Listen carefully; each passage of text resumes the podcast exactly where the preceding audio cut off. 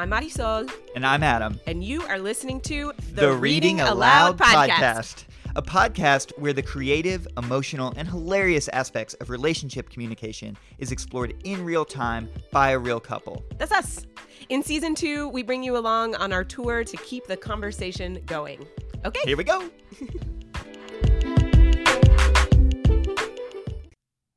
Uh, yeah, that's about how I feel too. Go for it. Go for what? Oh, we're are we recording? Oh, we- we've been recording. First point, we're both wearing beanies. yeah, it's fall. It's the best, you know, beanie beanie weather.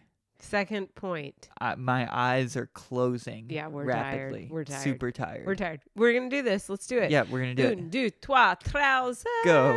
Go. There's a So baby girl. this is we are recording this um, Wednesday night after the election, as it currently stands. Wisconsin was um, called, and Michigan has either been called or looking like it. And you know we're gonna, it's gonna be another day or two, or we'll see. We don't know, but that's where we're at right? they called it and haven't told us yet. They called what? Has been called, and we don't know, or they. Biden. Oh, Biden. I thought I thought people would people would know that. So that's where we're at, and uh, we're tired. And but we're gonna record a podcast because some important things have come up today. Yeah, so we're to talk a little bit about relationships and election and things and friendships, but also then our relationship. Relationships, election, and all that kind of stuff. Take yeah. it away, pumpkin. Yeah. So Oh, no, go ahead. I just wanted to say I do want to make sure that we focus on maybe a glimmer of hope if we can find it. Of course, of course. Yeah. Trouser agrees with that. Good girl. So I guess the thing that kind of came up for me today is, you know, seeing all of these reports about and hearing some stories individually uh, uh, about people you know having trouble with friends and family or acquaintances, relationships within their lives where people may have even voted for one candidate or the other, voted for Trump or voted for Biden, but don't see eye to eye on all the issues, right? They don't see eye to eye. Maybe that person isn't um, completely aligned with all of the, you know, stated demands of the movement for Black Lives or all of that number. And it really got me thinking about this way in which, and let me see if I can say this fairly quickly and feel free to interrupt me, but this way in which we as a society have been learning and educating ourselves about some very historically ingrained and old systems, but we have been educating ourselves as a society about these deeply ingrained systems and structures of systemic racism, oppression, and because we have been educating ourselves about that, there has been this theme, and I would say over the past probably 10 years, uh, probably more in, in the organizer's view, of like intersectionality in the sense of all issues are interconnected, right? Like police funding is connected to uh, school attendance, and you know you could make all these different kind of And in social work school, even in college, which was which was 20 years ago for me, we were talking about intersectionality of of social issues, you know, environmentalism and how that affects economics and how that affects um, food insecurity and housing and all of that intersection. So yeah, Right, right, exactly. And, you know, me working in the environmental field predominantly understand this through a lens of climate change. You know, climate was the issue that really was the, no pun intended, like the trump card um, or the, the catch all, I'll say, for all uh, uh, all environmental issues, uh, plastic pollution, that's a climate issue. Riding your bike or you know car to work or school, like that's a climate issue. Like it was a catch-all for all different sets of environmental issues. And so, you know, I really am just it kind of dawned on me that this this systemic racism, systematic oppression that's ingrained within our society has become that. And I agree with it. Let me just be very clear. I agree with that. I I have, you know, done some work. It's always an ongoing process to educate myself, and I am completely on board with that. But here's my kind of rub is that because it is a kind of blanket all social issues, all issues of inequity that exist within our society fall under this. It has, I believed, or I am seeing, in some ways, limited people's ability to find common ground with each other because the fact that everything is interconnected, therefore, if I don't believe in every aspect of this kind of, and I'm not talking about my personal beliefs here, I'm talking about something I'm seeing. If one person doesn't believe in every single aspect of kind of the systemic nature of injustice that exists, then all of a sudden they can't be brought along or I can't relate with them on any on any level. And I believe that that I believe that that is a little bit of a disservice that you know those are the folks that we need to be working with and educating and also building relationships with and learning from. Like if you don't agree with every aspect of the progressive social movement that's okay. Right. And so like I, I just think that that's a disservice. Now i, I want to say quickly that you know hopefully that's something we can figure out. And i also want to say that i am a privileged straight white male. And so that is an easier position for me to take this kind of like more flexible with people's opinions because the Yeah, opinions not- are not directly impacting my life and safety. So that's very true as well. Well, first of all, I just want to thank you for toeing a fine line and being willing to say that. I think that that's, um, I think it's an interesting topic, and I think that it also is a very weighted topic. So I just want to thank you for being willing to to open it up for discussion. And um, you know, I, I think it's interesting because you shared an example earlier of somebody saying that it was difficult to be friends with another person who didn't believe in systemic injustice and systemic racism, which had a direct effect on them. I had a conversation with somebody who explained that their family members, just today, it's so interesting. We had both of those conversations today, who had, um, who their, uh, uh, their entire family voted for Trump, right? It, it shocked me because I know this person, I know their family, but they did, right? And they, they, they have made concessions for Donald Trump they also made a point about how um, how we're fed information on social media you know very much like the documentary that just came out about that and how it really influences what we think because it tells us you know we're being told exactly what to think. Um, and so we just start to form these opinions little by little. And so i think in the case of family it's like wow do i let go of my family um, or do I try to find common ground with them? And for some people, it's it's a easy decision. They cannot be in relationship with their family.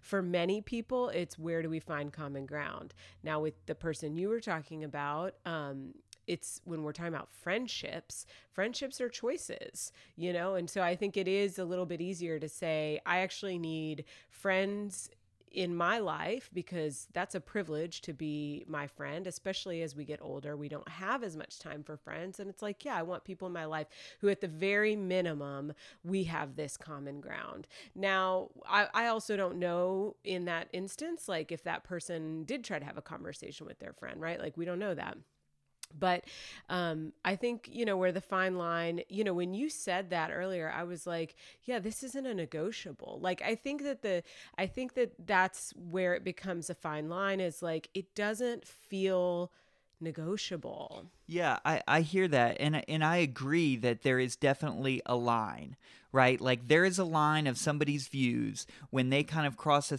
a certain threshold, particularly in a friendship kind of uh, uh, relationship, as you're talking about. That yeah, I, I, I just don't want to be friends with you. I, I like don't want to associate with you. But but I I do think that there is a line, and I guess I, what I'm saying is that that line has maybe heightened or raised because of the education that we're doing around the systemic nature of these issues and intersectionality. So now that bar is much higher So are you and almost about- dangerously too high in order to, you know, every single one of these it's well the, it's polarizing it's yeah. polarizing. But do you do you are you are you referencing cancel culture like basically like if you don't get it right you're out or are you saying because at some point you know this whole at some point this whole like i'm gonna i'm gonna wait till this person comes around or i'm gonna you know like it, we're getting we're having to get really serious and it and it does Yeah. it's not to say like we need to be polarized and have people just like throw themselves to the ends of each side of the boxing ring and be like you're either in or you're out or we're fighting right, Right. but like it is it's like it's like the difference between you know defunding or you know reinventing versus abolition right? It's Right. like at the, we are at the point where we need to recognize that like some stuff just needs to go away. You can't just keep redefining and redescribing and that, totally. that I, is I- happening. I, I agree. I, I totally agree. And you know uh, i agree with those with those viewpoints. I, I think just where i struggle is understanding my understanding. And and again i rec- i'm trying i saying this just being vulnerable and honest. Like like people may call me out for this and that's fine but like my recognition of how change is created and you know, uh, one of the things that I believe very firmly in is how we actually create real paradigm shifting change in this country is through solidarity. And what I mean by that is people working on the vast spectrum of ways in which we create change meet people where they're at are standing in solidarity with each other. So those activists on the front lines putting their bodies on the line and demanding abolition of these systems they need to be in solidarity with the folks who are, you know, maybe doing more political or inside work. And and I know that that's a tricky balance to strike.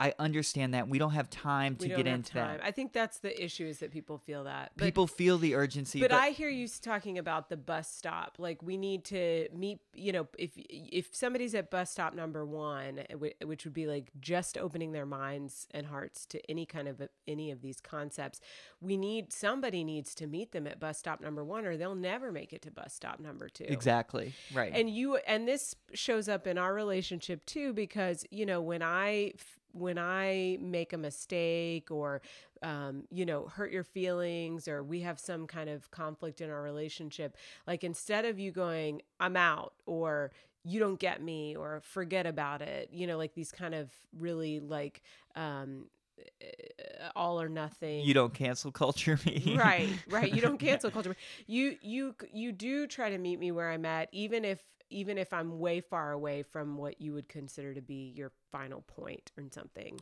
Right. and you've taught me a lot about that and you're right it actually helps move the bar along but it takes a shit ton of patience and i think that And good communication that Mm. that you know we've worked on. Right. So, you know, we've done some like nonviolent communication has been helpful and some other just like time together, being intentional about it. But it is true that it is, um, we are running, you know, we are running out of time. And so there's urgency too. So that's a little bit the balance. And I don't know that people who have been experiencing oppression for so long and everyday microaggressions and feeling like they're always misunderstood and never going to get ahead. I just think the the the freedom to feel totally done giving people p- passes with that in treating them that way, it's like that's where I just have so much compassion right now. Yeah. It's like Yeah. people are so mad about the the what they're calling the rioting and the looting and I'm like what I'm like what do you expect? We need somebody they they sometime at some point people are done Yeah. being sweet. Yeah, and and and I honor that as best I can, and I might not be fully honoring it, you know, with the questions I'm asking right now. But like I, I'm I am with that, and I understand, you know, that dynamic, and and in and in the best ways that I can be in the in the world.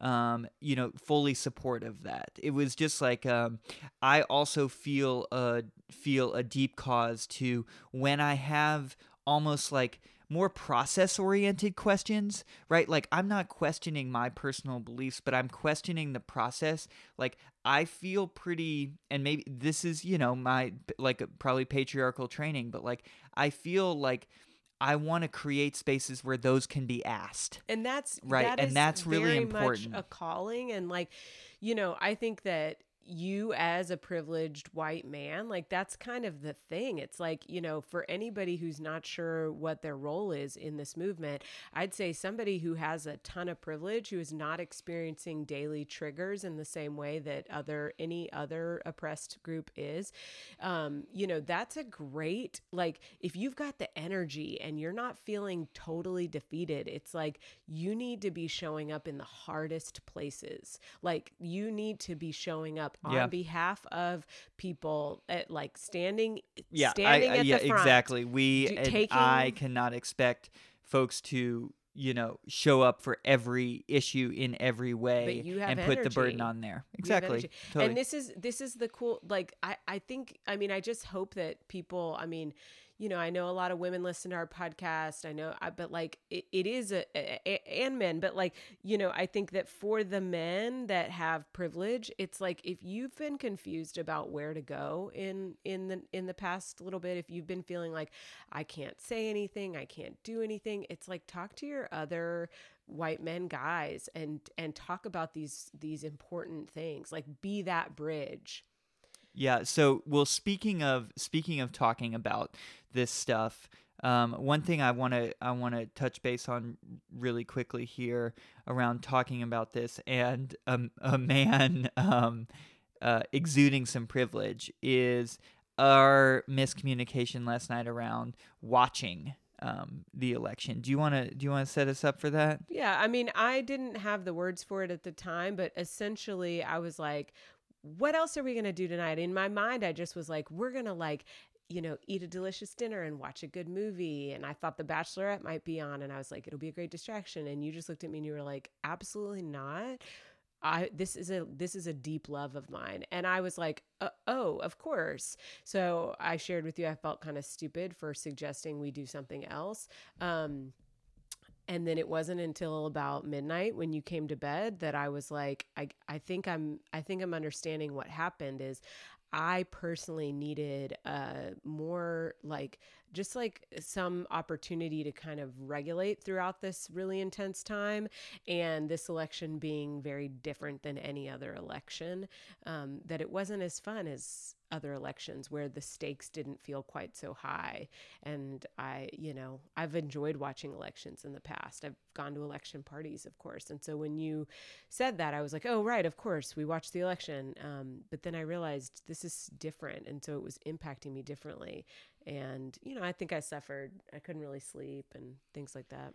Yeah, I think the takeaway for me, I mean, just to reflect on my experience with that was number one, I kind of just uh, re- reacted, you, you know, m- made a quick kind of like comment or decision around that, and should have allowed much more time for you know the the family, you and I in this situation, to process what was best for everybody. And you know, it may it may have turned out in that situation that we still watched the election. I'm not saying it would it, it would have ended up either way, but it needed a little bit more space. And so I think one of the takeaways for me, and I have two, one of the takeaways is to remember to uh, things that are very um, emotionally charged or intense. I'll just use that word broadly. Is to allow space for process to happen around them, and that was one takeaway. The the second, I think, more interesting thing, and we're running out of uh, time here, but the second more interesting thing for me is I am still learning my voice and and learning my ability how to kind of like state my needs because you know and I've mentioned this on the podcast I don't need to get deep into it and go back and listen to other episodes but like I'm I'm a tuned in helper right? Like I I find purpose in in doing what others want and making that experience better. Very much and so and so i'm trying to also develop the side of myself that finds purpose in stating my needs and expressing my joy. And this is a little bit nuanced in that category but i think for me taking a step back it falls into it but i'm still not very good at it right? So these days when i'm expressing my needs sometimes as is the case last night they will come out extremely clunky. They will come out in a more demanding way. And you know it's just a good learning point for me because i think that that happened there. And um you know it came out in that way. And then unfortunately you know that's just kind of how it out. And it really it really kind of set us out on a on a wobbly path it, it was rest of the night. interesting it was interesting because it played into a dynamic where like as a woman i felt silenced right? Like i felt like my opinion didn't matter which is an old story. But i in my in this relationship have very much practiced clunky you know like speaking my mind like big nose and dramatic you know like like lots of pushing back and like exerting this power that i feel like just naturally as a woman in a in a sexist culture you know have been silenced. Even though i've always been loud and opinionated it's i've still experienced the feeling of being silenced and oppressed.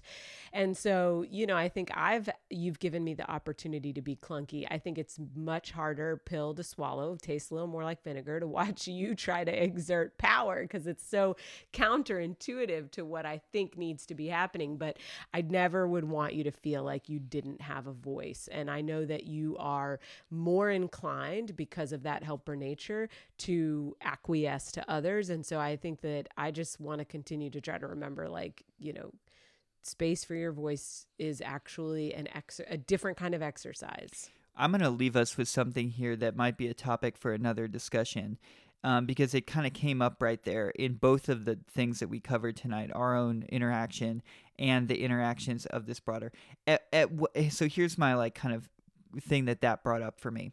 At what point do we separate the individual? So like you separating me and my desire to find, you know, purpose in that, the individual from the cultural you know the bigger picture the cultural dominance? Like at what point do you not say quit representing the patriarchy adam and i'm just adam you know? Um, and that's interesting. I don't know the answer right now but that's just an interesting dynamic. So that I came think up it for says me. we continue to build trust but i think that's a great conversation. Yeah.